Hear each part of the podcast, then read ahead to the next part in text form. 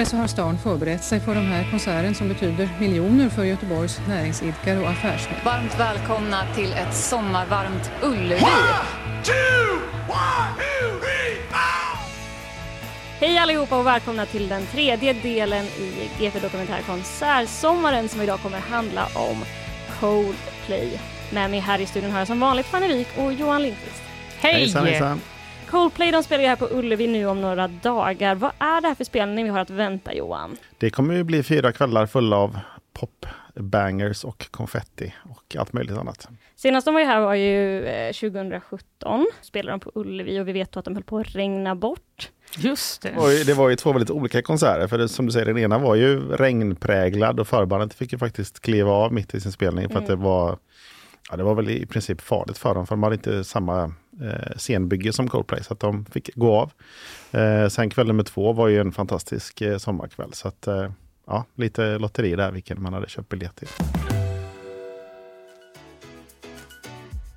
Vi börjar väl med vad Coldplay har gjort de senaste åren. Mm. Eh, sen år 2000 har de släppt nio studioalbum. Ett tionde ska vara på väg. De har gjort tre livealbum och två EPs plus en massa singlar. De klättrade första gången högst upp på topplistorna i Sverige med plattan X and Y där bland annat låten Fix You finns med. Men sen kanske man ändå får säga att de fick sitt stora folkliga genombrott med Viva La Vida som kom ut 2008.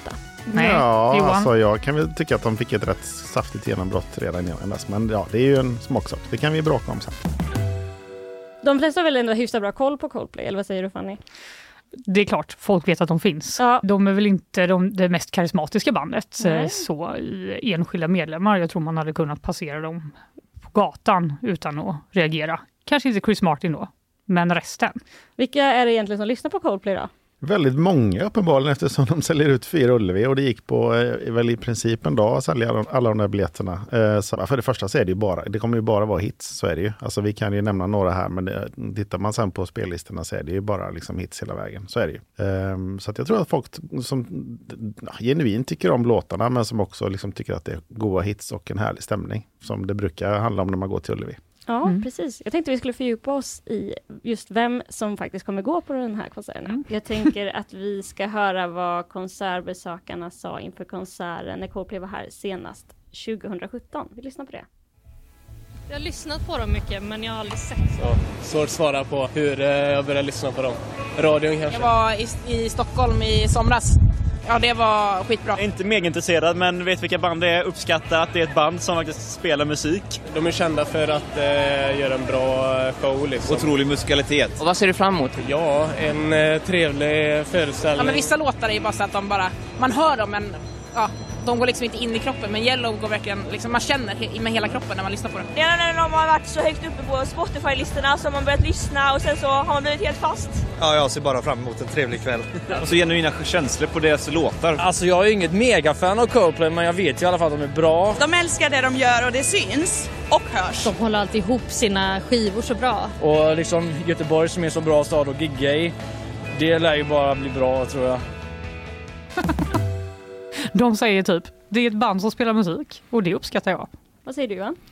Ja, men det, alltså, man känner, man hör ju, alltså, man, liksom, man hör ju vad de säger, men man kan höra också hur de säger det. Alltså, det, det här är ju, som, det är ju glada människor på väg in till Ullevi och de ser fram emot en härlig kväll. Och det är väl, det är väl gott, tänker jag. Absolut, men jag tror att eh, mitt problem kanske är mer är- det finns någon så här gammal indie-stämpel som ofta sätts på Coldplay som är helt obegriplig eftersom de alltid har gjort musik som de har önskat ska bli störst. Alltså de har ju inte liksom, tänkt att de ska vara ett sånt litet eller dolt indieband. De vill ju spela arenor och har alltid sagt att de vill bli världens största band. Men det hörs ju också väldigt mycket att eh, bara för att du är bra på att göra en kommersiell hit så kanske inte det räcker liksom hela vägen om du ska engagera en lyssnare som ska dö för dig. Liksom. Är det att man liksom eh, får inga riktigt hängivna fans eller vad blir resultatet av det? Alltså det har de säkerligen, får jag anta. Men jag tror att majoriteten på Ullevi ändå är folk som bara vill ha en liten god kväll. Men som de journalister vi är så måste vi ju väga upp kritiken och ha med oss ett Coldplay-fan. Det var inte så svårt att hitta ändå. GPs musikrecensent Daniel Claesson, välkommen. Tackar. Eh, vad är det du tycker är så bra med Coldplay då? Nej, men ungefär samma sak som Fanny tycker är dåligt tycker jag är bra. skulle jag nog säga. Jag tycker att det finns en, en ganska stor poäng med att välja glädjen ibland. Alltså, om man går och tittar på Coldplay på konsert, mycket i livet är ju, är ju skit. Eh, men när man ser Coldplay så är, blir det inte så. Det är en två timmars ganska härlig upplevelse. Med mycket färger, mycket ballonger, mycket hits. Men det kanske inte är det coolaste bandet Nej. som har levt. Och det eh, har de ju faktiskt fått kritik för sedan de bildades. De var liksom töntarna på college från början. Chris Martin så drack bara Coca-Cola och eh, blev av med oskulden när han var 23.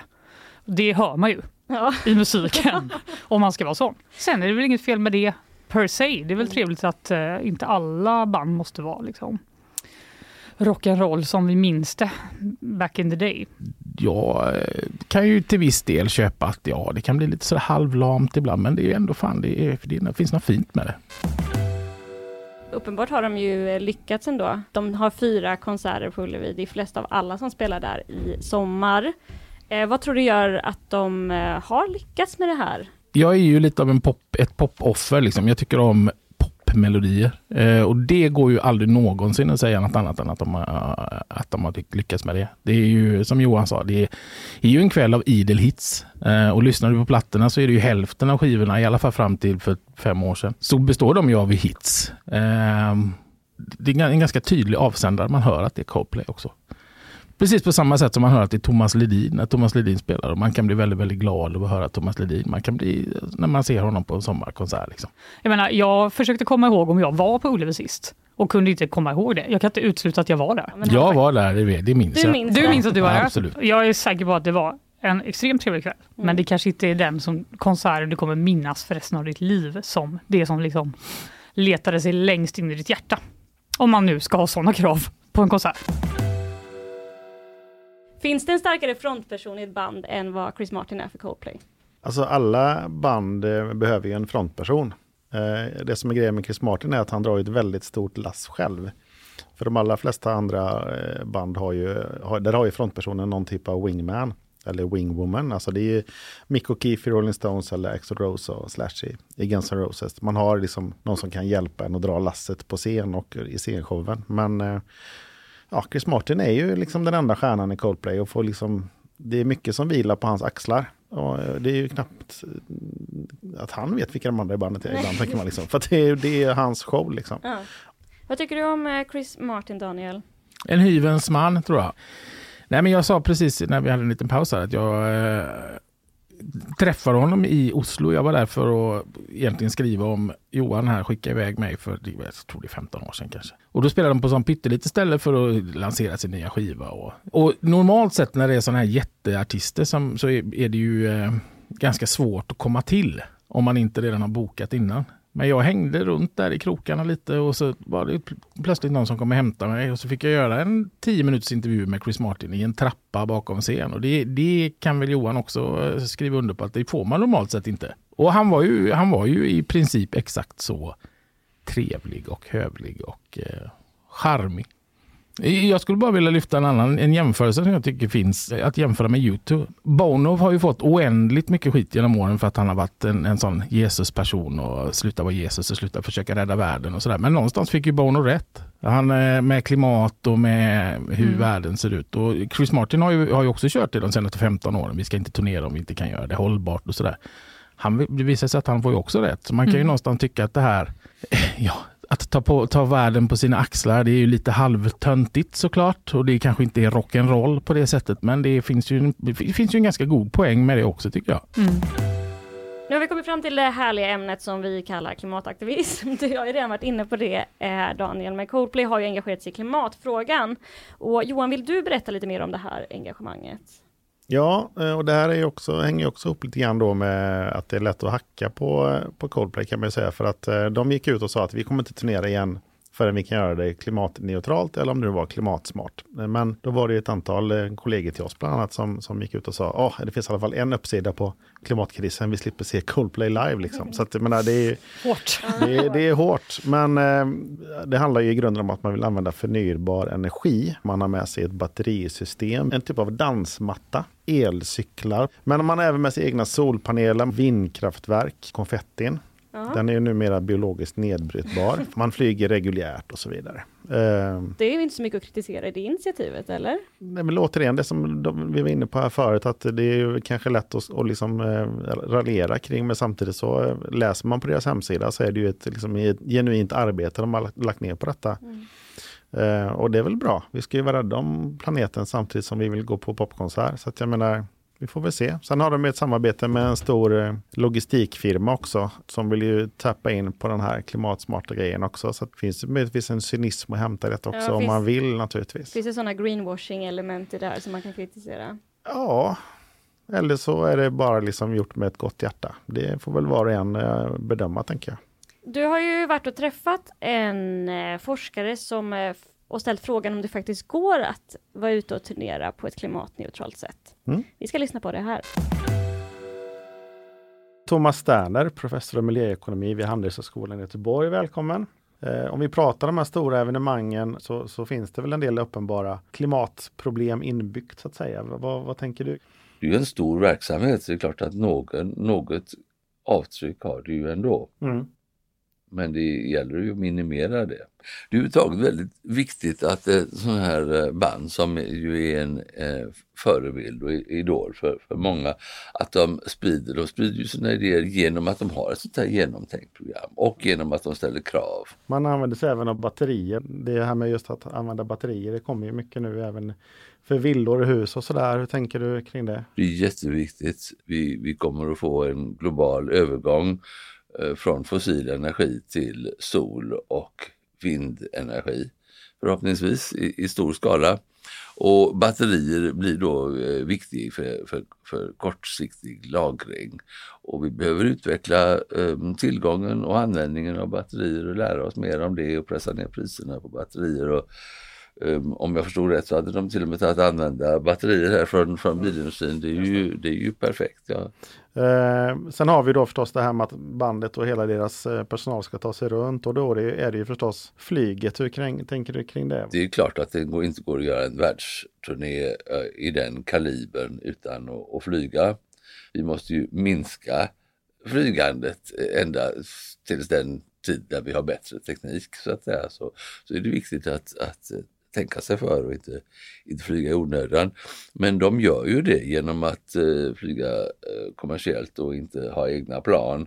Så, så minskar de sitt fotavtryck och de mycket som tyder på att de verkligen tänker på ett seriöst sätt. Är det någonting som har eh, liksom påverkar på något sätt eller är det bara ett sätt att köpa sig fri från sin, sitt dåliga samvete så att säga? Ja, kanske både och eh, så att säga, men eh, nej, det har ju verklig effekt som så många andra saker. Mm. Och de är ganska ambitiösa om de säger att de ska halva, halvera sitt, sitt avtryck på, på, på ett par år. Låter det som ett rimligt mål tycker du? Ja, det är ett ambitiöst mål men jag menar vi, vi, vi EU försöker globalt att halvera sina utsläpp här på, till, till 2030. Mm. Så det harmoniserar och, egentligen och, med det? Ja, nej men det, där är ju snabbare, där är mer ambitiöst. Det är ju en halvering på, på kort tid. Mm, mm. Och så målet är ju naturligtvis att, att vi inte ska ha några utsläpp alls men det, är ju, det kommer ju kräva ny teknik, nya bränslen och nya fordon och, och, och, och ny elproduktion och annat.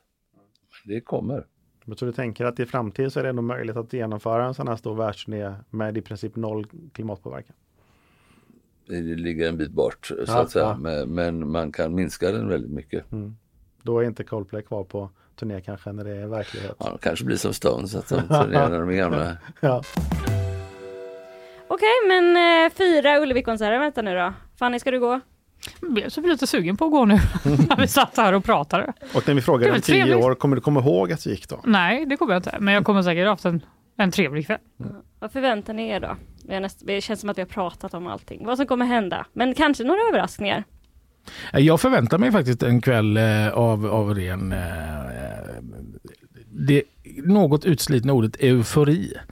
Som ju är ganska skönt att känna ibland. Ehm, och det kan man, kan man faktiskt lockas till med ballonger och konfetti och hits. Det är I promise. Det blir ni och eh, 60 000 andra då varje kväll som Mhm. kommer få ta del av den här euforin. Och vill du läsa mer om Coldplays konserter så gör du det på gp.se. Tack för att du var med oss idag Daniel. Tack själva. Och Fanny och Johan, vi ses ju nästa gång och då ska vi prata Gyllene Tider. Yes! Ha det fint så länge. Hej då! Hej. Tack.